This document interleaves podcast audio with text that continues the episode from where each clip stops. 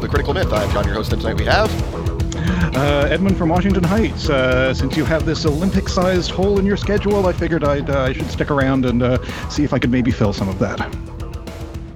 And this is uh, Gary from Jacksonville. I guess I'll be accepting the bronze medal this evening as third in line. Thank you. it's an honor just to be here. Yes. Yes, there we go. Ah, we are s- once again a trio, which is always good to hear. Always good to have you here, Edmund.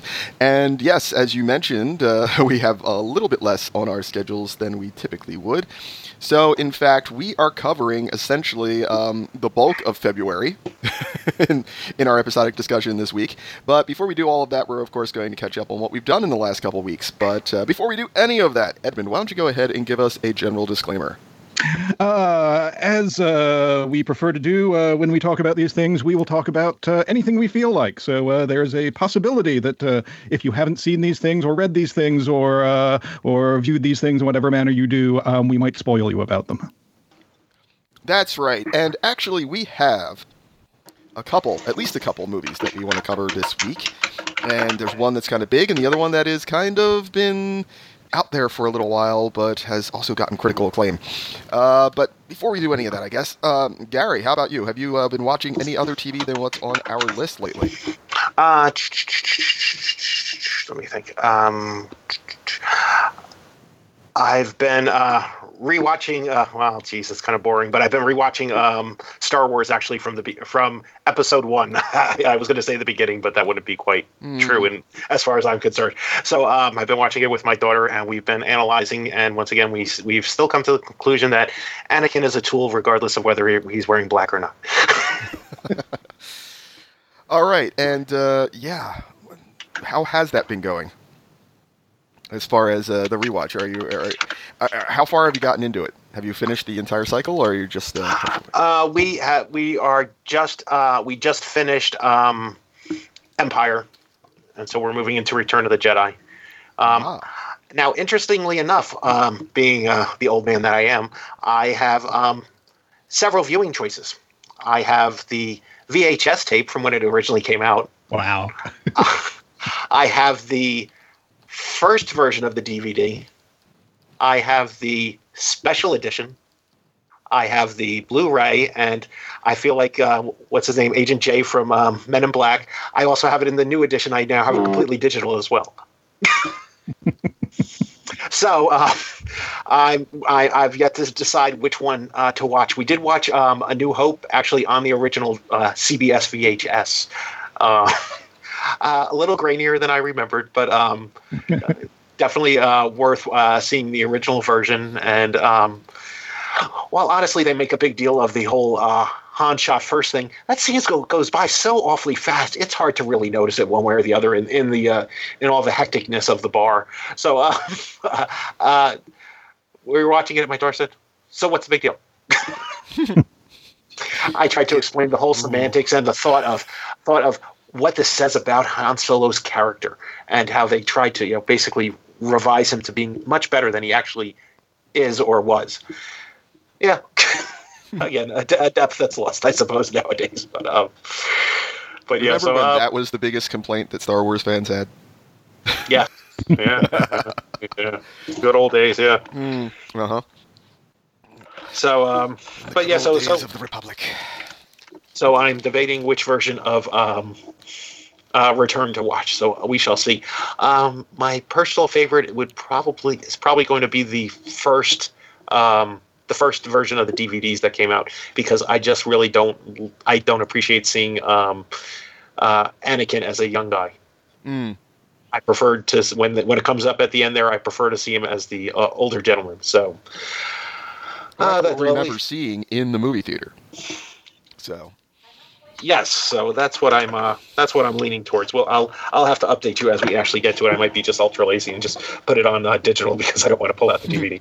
But we did just invest in a spiffy brand new Sony DVD player that does 4K. If only I had a 4K TV. But darn it, I, it does 4K. hey, hey. One day maybe I can dream.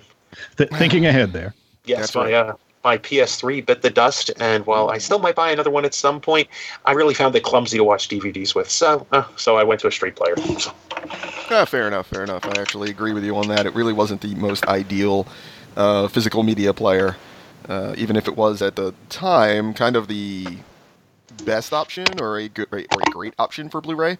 But. Yeah, well, I said oh, that's great. I can get a game game machine and a Blu-ray player in the same package, win-win. But I, I found it not to be the case. It was uh, it was very cumbersome, and uh, the failure rate on DVDs uh, just was exponential as far as reading them on, on the PS3. So uh, it was really? frustrating. Hmm. Yes. Never found that, but you never know. All right. Well, Edmund, how about you? Have you been watching any other TV other than what has been on our list here? Uh, yeah, actually, I, I realized uh, there was a, yet another German series on Netflix that I didn't mention uh, last time. Um, there's uh, this series called Dark, um, which is uh, has is more of a science fiction theme. Um, there is a time travel element, uh, which uh, I won't say anything about because I don't feel like spoiling people. Um, and it's a twist that uh, that that uh, does work best when uh, when it does come at you uh, in the, in the course of the show. Um, but uh, it uh, is is very well done. Um, very uh, uh, lots of interesting twists, and uh, and I believe I mean it's been getting lots of buzz. I've I've been trying to figure out. Uh, I, I, think it has been um, renewed for a second series, which uh, is good since uh, given given where they ended it, uh, we I really do want to know where where where it's going. Um, and but you know I, I, I think given the popularity that that, that that renewal is virtually in the bag if it if, if it hasn't been announced yet. Hmm. I had heard some good things about that show, so I may have to check it out myself at some point. Although people people um, have been referring to it as sort of the, the, the German Stranger Things or Stranger Things for adults because there there there are the uh, teenagers involved, but uh, their their their parents uh, are uh, you know are certainly the, the the major characters as well. Um, however, not having seen Stranger Things, I can't really tell you how how, how well it compares. hmm. Yeah, it would be interesting to do a bit of a uh, comparison, I guess there but we'll we'll have to leave that to another day. Uh, right. So let's see. What did I catch up on? Uh, not as much as I had hoped I would. I'll just leave it at that. I've gotten exactly two episodes into Altered Carbon. Ah, and yes. Uh, actually, that, yeah, that's the other one where I, I am actually almost done. Um, I think I've got two episodes to go. Uh, but uh, I did go ahead and, and, finish the book first, and uh, it's uh, they, they, they've done a rather good adaptation. I mean, there, there are certain things they've streamlined and characters they've left out or molded into other characters. Um, but uh, but yeah, this is it is I'm, I'm finding it to be up, you know, not not quite at the the the sort of extraordinary world building level of the Expanse, but but certainly a, a, a very worthy entry um, in uh, you know in our, our our science fiction universe right now. Now it's funny you mentioned the Expanse. I'm going to move over to books for a very short period of time here. I finished reading Iron Gold, which was book four in the Red Rising um, series, and a very good book. I still recommend that series greatly. I then moved over to Rebel Rising, the Star Wars novel about Jyn Erso, which I liked quite a bit. Uh, I actually think I liked that better than some parts of um, of Catalyst because yes, yeah, I thought it was an improvement. Yeah, yeah, I, I, I liked Catalyst fine. It's just that I found that what I was really looking for at some point was the explanation of what happened between you know. Jyn being a little girl, and then what happened at the prison camp, and so of course this was the story of that. And I actually the book that I think that this beat hands down, was Ahsoka, which I thought didn't go into the kind of detail that I was hoping that it would, and yeah, this I, book seemed to do much better at. Yeah, I agree. It actually felt like you connected with the character. Where with uh, with Ahsoka, it was almost just like almost like sort of a narrator saying, "Okay, now what happened in the past was this," as opposed to actually seeing it happen. And yeah, yeah. I, I, I, felt much more in touch with uh, Jyn than um, Ahsoka. Yeah, and you definitely get the sense of tragedy in that character as well, which I liked a lot. But since then, I've moved on to the fourth book in the Expanse series. Um, I don't know exactly how to pronounce the first word. Is it Chabola or Cibola Burn? Uh, I always I always went with Chabola, but mm-hmm. that's what kind of comes to mind when you see the word. Um, I'm about, I would say, a third of the way through. Mm-hmm. Especially with business travel lately, that's a great book to take on the airplane. Oh sure, yeah, yeah, because yeah, uh, flight goes by very quickly that way. Um, yeah, enjoying it greatly. I think I actually like this book more than I did the third book. And uh, yeah, it starts introducing some extremely interesting circumstances. And yeah, yeah. Now, now, of course, ha- having having gone through the whole series to date, uh, remind me is is Chabola the uh, um, the uh, planet colonization novel? Uh, yeah, New Terra slash Ilus. Yes. Okay. Mm-hmm. Yeah, that yeah that one yeah the, the that was the one where where I I know I I really started wondering it's like okay is the TV series really going to be able to get here or not? yeah, and I'm uh, guessing no. Um, I'm thinking the TV series will probably end at the end of the third book, but um, that- that's what I, that's what I've been figuring as well. Yeah, there is such an obvious breaking off point. Um, but in the book right now, I'm at the point where Holden is basically saying, "We're all leaving right now." Now, Yes. that's not much of a spoiler unless people have read the book. Uh, Yes, and, I- and, and I le- do needless to say, complications ensue. But yes, of course. Um, I did like one exchange, however, the fans of the Expanse uh, would understand this absolutely, where uh, Amos turns to uh, to Holden at one point and says, "We're learning from our mistakes now. This is a thing we do." no, of course not. All right, well, let's see. That's what I've been reading. Uh, how about you, Gary? Uh, let's see, what have I been reading lately? I've been um, reperusing my uh, Star Trek technical manual, the old school one. Um, after, well, I don't want to spoil anything, but after the Enterprise appeared somewhere, I was sort of curious to look at old specifications, and so I was uh, going through that for a while. Um, any other books that I've um, been hitting on lately? No, that's about it at the moment. I went through a big run of books, and now I'm sort of off of them for a little while. I'll have to- have to build up again. Fair enough, fair enough. How about you, Edmund? Um, well, I have been uh, continuing with uh, the Altered Carbon series. It is actually uh, three books that they've, he's written, or at least so far.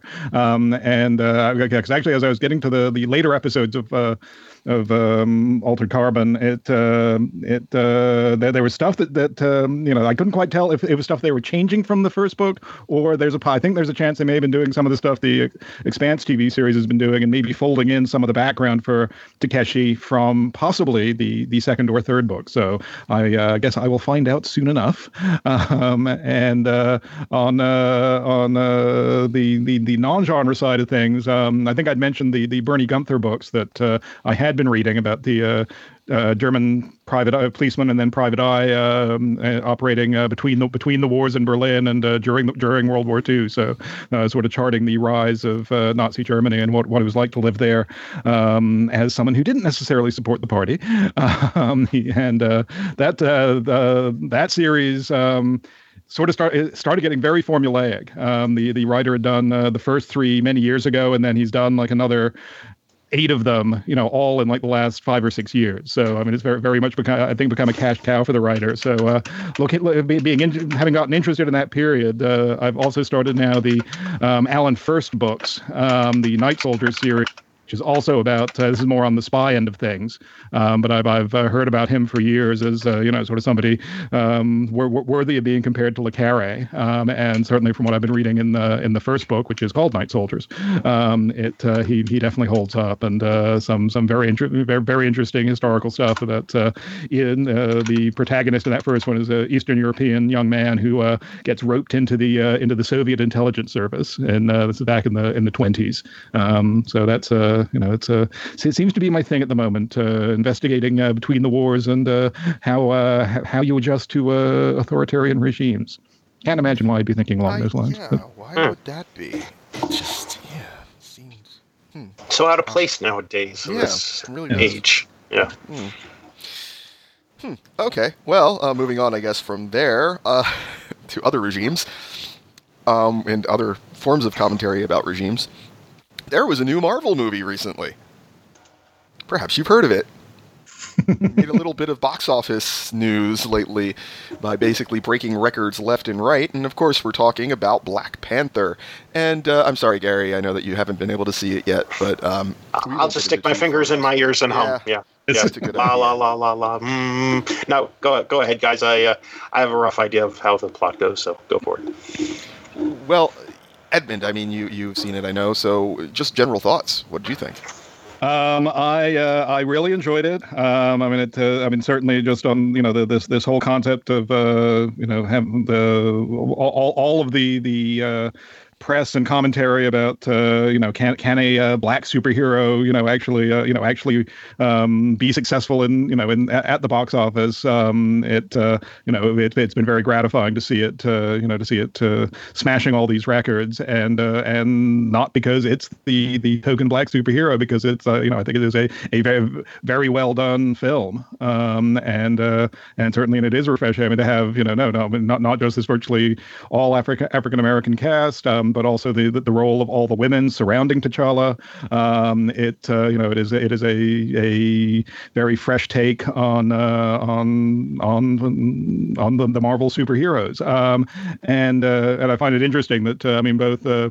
Um, this film and also uh, what they were doing in uh, in Luke Cage on uh, you know on the Netflix you know t- TV side of things um, of making films that are um, very socially relevant, uh, you know, films or series, um, but uh, but keeping them entertaining and keeping them true to the the comic history. So you know, I'm not I'm not the, the huge expert on, on these things, but certainly seems to be uh, you know staying uh, sticking.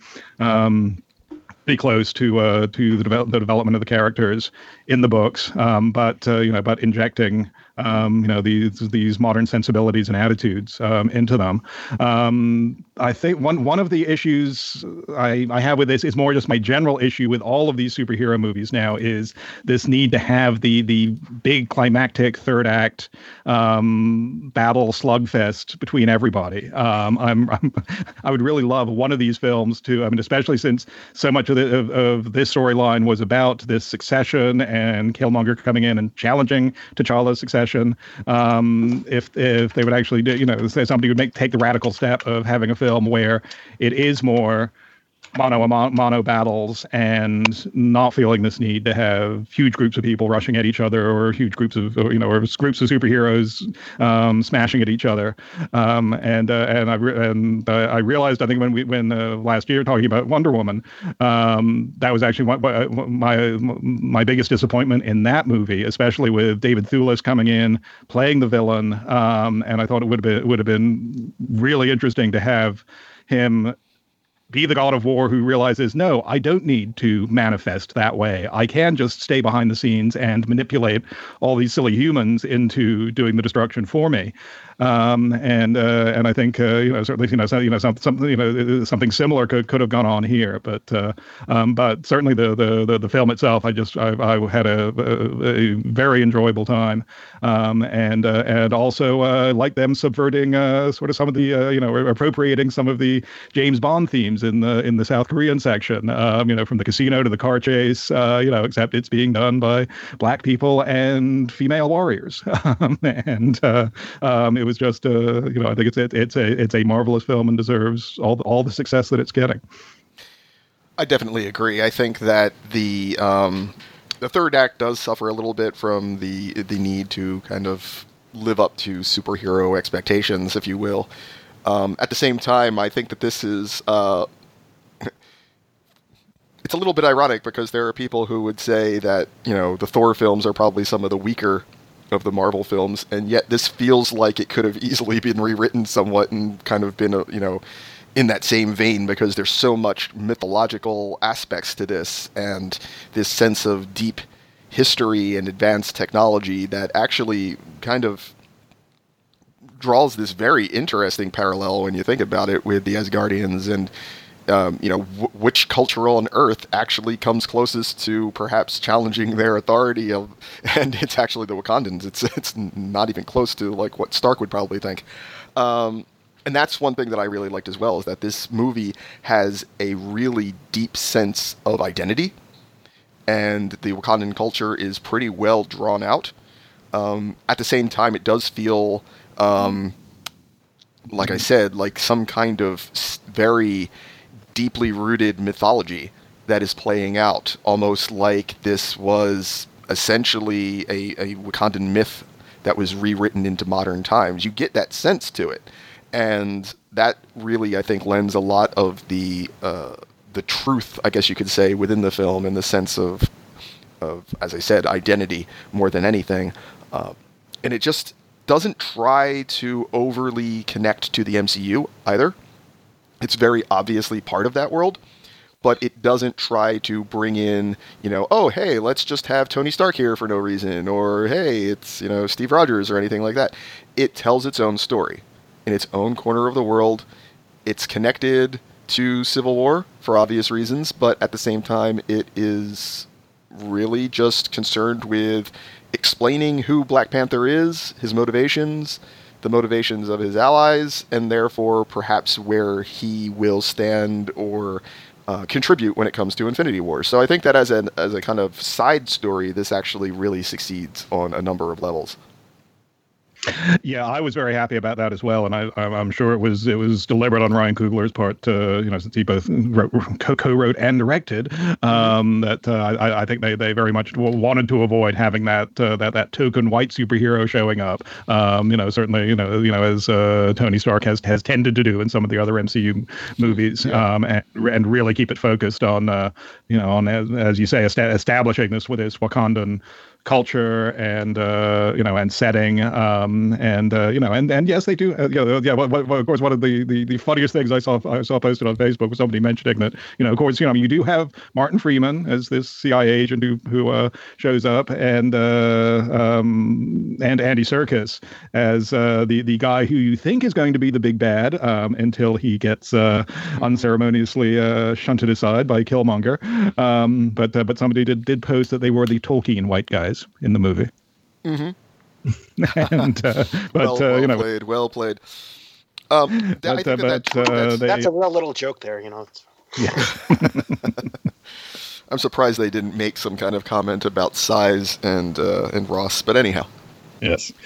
Um, but uh, yeah, and you know, and, uh, and and certainly, I mean, that whole thing, you know, Martin Freeman's character is that, you know, I mean, yes, he does have a you know a, a, critical role to play towards the end. Um, you know, he's not he's not completely completely sidelined. Um, you know, but uh, but definitely the, the, the focus was was absolutely on um, you know, on the the the Wakandan uh, leaders and warriors, um, and uh, you know, and it, it, it, it really was a, a, a, very nice, nice nice bit of world building and introduction, um, and uh, you know, and certainly uh, given the success. Um, you know, I'm, I'm I'm very interested to see where where, where they might take it with uh, with Black Panther 2, since uh, you know I, I, don't think that's been officially on the schedule, but I think it's going to be going to, going to be added in somewhere now.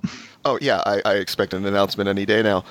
The thing that I, I, I, I was going to say uh, regarding, as you said, Tony Stark has a tendency to kind of uh, pop up everywhere, or, or, one of the established uh, white superheroes, if you will, is that I appreciated the fact that they didn't have someone with that kind of stature come in, because then there would have been almost this sense of them stealing the spotlight, and that would have been an absolute error in this kind of story. Um, and of course, you know, knowing all of the background of the folks that made the movie, it clearly would, was never going to happen.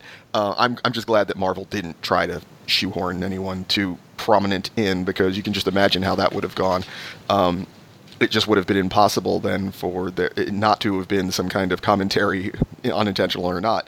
But this story was absolutely about T'Challa and everything that happened in Wakanda, fleshing out that culture in some really amazing ways, and also maybe kind of pointing towards some connections to the larger MCU, even while largely avoiding it. So, uh, you know, the the uh, end of the movie, I think, actually kind of lends itself to perhaps some implications for Infinity War.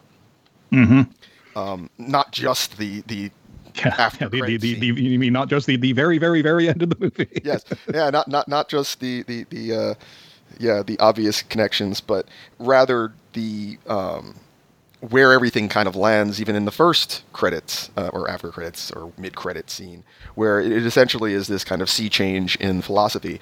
And I think that that actually would be a really interesting place for them to go, uh, especially since there's at least one Infinity Stone that still has not been identified. Just pointing that out, people. Mm-hmm. Uh, so yeah, this I think was a big success on a lot of levels. I enjoyed it. I literally saw it right before we I got home to start recording tonight, so it's fresh in my mind about just how enjoyable it was. And uh, you know, I, I don't want to overemphasize it, but it is definitely the kind of film where just kind of sit back and let the tale tell itself. It's definitely got some familiar themes to it, but at the same time, there is just this absolute sense of creative identity that it brings to the table that I think is uh, more than enough reason for it to be celebrated. Yes, definitely. Speaking of creative endeavors here and surprising amount of critical acclaim, I think that you guys have seen a movie recently. Gary, why don't you go ahead and kind of introduce the second one that I know you guys wanted to talk about?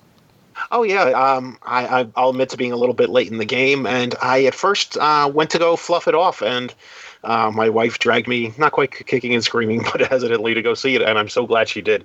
Um, it really turned out to be a, an amazing movie. Uh, the movie I'm talking about um, is uh, The Shape of Water. Now, um, I really have to say that this was this movie's been uh, billed and trailered horribly because uh, the movie I saw was nothing like I was uh, sort of uh, exposed to or hinted that it would be.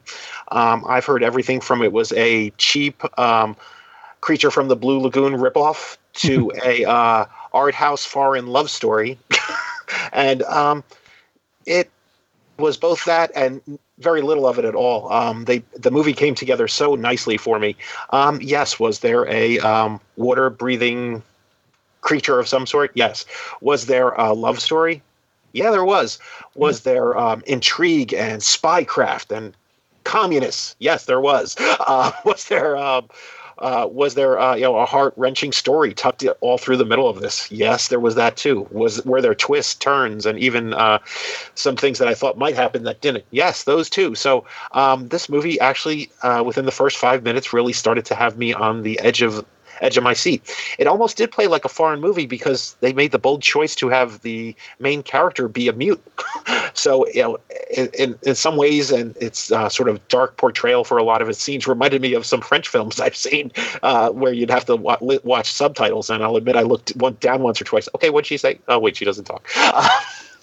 but um, um, I, I, enjoyed it a lot. I loved the uh, a few red herrings that I thought were placed into the film throughout it. Um, the uh, characterization of not only the main character but the um, the uh, ancillary characters was extremely well done. And honestly, it, I mean, I, I, say main character because it was obvious, but at the same point, they filled in uh, the background characters with so, with so much uh, detail and characterization that uh, I felt that I, they had had as much time, if not more, than the main character. Uh, so um, it was extremely well balanced. Um, the actors, um, was it Sh- Shanahan? Michael, uh, Shan- Michael Shannon. Shannon. Oh my gosh. Um, you know, I'll admit that he was playing to type, but at the same time, he he continues to do that rough, uh, get your hands dirty type of a, a, punch in the face will solve the problem type of character. And he just does it so well that uh, well i feel sad for him in some respects because he's so typecast uh, in this as a tough guy. He does it so damn good that um that it, it's a pleasure to watch him do it on screen. So um he was he was a pleasure in and of himself as the i guess you'd call him the uh, villain or the antagonist of the uh, the movie. Um it was just um it was it was it was just so enjoyable. I uh, one of my uh, guidelines for a movie is do I look at my watch, and I did not peek at the face of it anywhere near, during this movie. Um, it, as I said, took me about five minutes, and after that, uh, I was hooked. No pun intended. Um, uh, now, Edmund, you had a chance to see this too, and when I saw the uh, the Russian spy aspect, I immediately thought of you.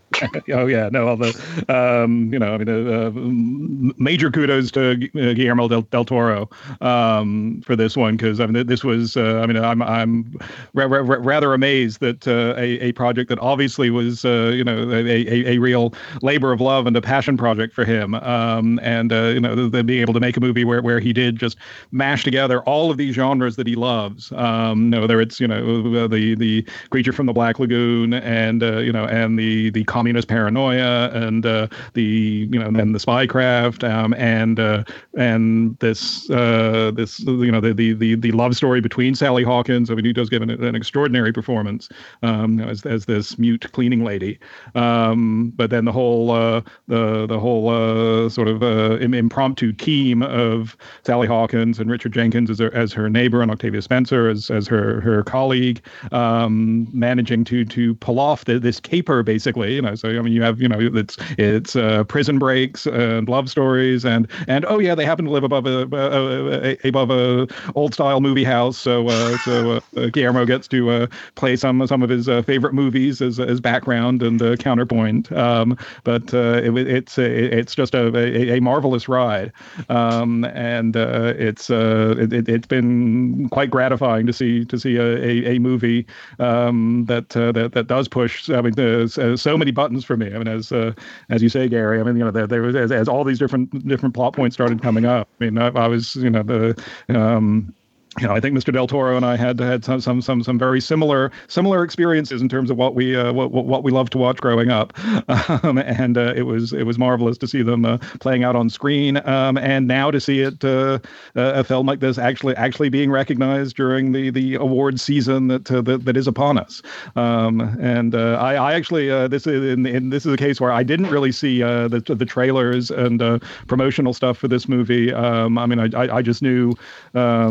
Coming from Del Toro, it, it, it was something I, I, was going to want to, to want to see. But uh, but uh, I am I am I am rather rather intrigued to hear that uh, that that uh, they uh, they let's uh, it sounds like uh, masked some of its uh, some some of its obvious genre qualities. Um, and uh, but I, I, I wouldn't be surprised to uh, to uh, if, if, if they weren't doing that as much to make it a little bit more palatable for the for for the award season because as we know, other than the um, Return of the King. Um, it is it is extremely difficult to uh, get uh, all of our our favorite genre stuff uh, recognition for the top awards. So uh, you know it's it, it's great to see see it so so well nominated, and uh, we we will just have to see how it actually does come the uh, the, the the big show. There are a lot of people who think it's kind of the dark horse to win, and that would be amazing. Um, well, Ed- I haven't seen it yet, but I mean I just heard rave things about it. So you know, Edmund, and you might have touched on it. It does, in a sense, dip its uh, toe into so many different genres that it might be a hard movie to promote because which aspect of it do you focus on? Mm-hmm. Yeah, that's a good point. I didn't consider that. Now, I mean, it, it, it's even more extraordinary when you consider the fact, or perhaps this is, you know, speaking to why they need to market it in a certain way in order for it to get due consideration, is that this is the same award season where the best film for animation did not include Your Name or A Silent Voice, two incredibly strong contenders from the uh, the anime world. Yep. And yet, Boss Baby is on the list. I'm just oh, going all, to point that it's out. It's often been said who... to be a popularity contest, so you know it's. Mm. Uh, yeah. I just uh, maybe missed the hints of nuance in Boss Baby. um, in the yeah well well I th- well I think unfortunately it points out that it points up that uh, if, if, if you're from Japan and you ain't out of Studio Ghibli they uh, don't pay attention.